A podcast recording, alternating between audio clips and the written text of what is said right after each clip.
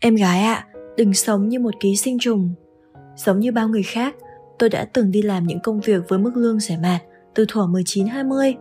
Ngày ấy, cái cảm giác dậy đi học từ lúc 6 giờ sáng, sau đó đi làm nhân viên quảng cáo tại công ty tới khuya khiến tôi mệt nhòi.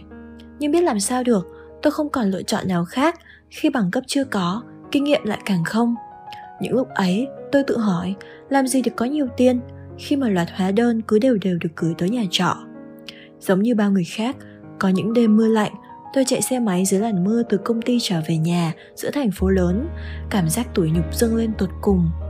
Về đến căn nhà trọ 16 mét vuông nước ngập, tối đen trong căn hẻm nhỏ, nước mắt tôi không ngừng chảy. Sau này, khi sống ở một căn nhà rộng lớn hơn, tôi cũng chưa bao giờ quên được cái mùi nước ngập đó. Cái mùi của ngây thơ, tủi nhục, nỗi tuyệt vọng và những ước mơ đổi đời chơi vơi. Câu hát vang lên từ radio khiến tôi chạy lòng.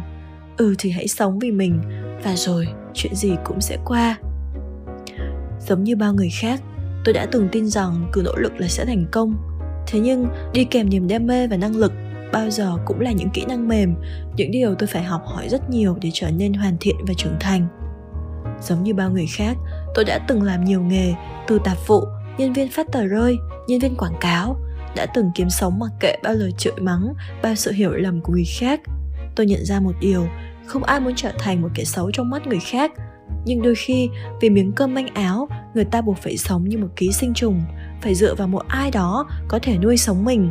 Cảm giác ấy thật ra chẳng sung sướng gì đâu, đau lắm, xót xa lắm. Giống như bao người khác, sau tất cả, tôi hiểu ra một điều, sóng gió tuổi trẻ là điều ai cũng phải trải qua.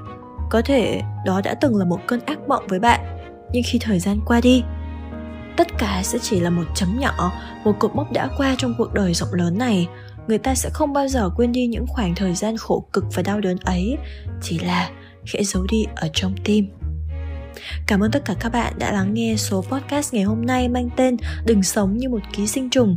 Đây là tản văn trích trong cuốn sách Đời ngắn đừng khóc hãy tô son của Gary và hy vọng là chúng ta sẽ còn gặp lại nhau trong những số podcast tiếp theo các bạn nhé. Xin chào và hẹn gặp lại.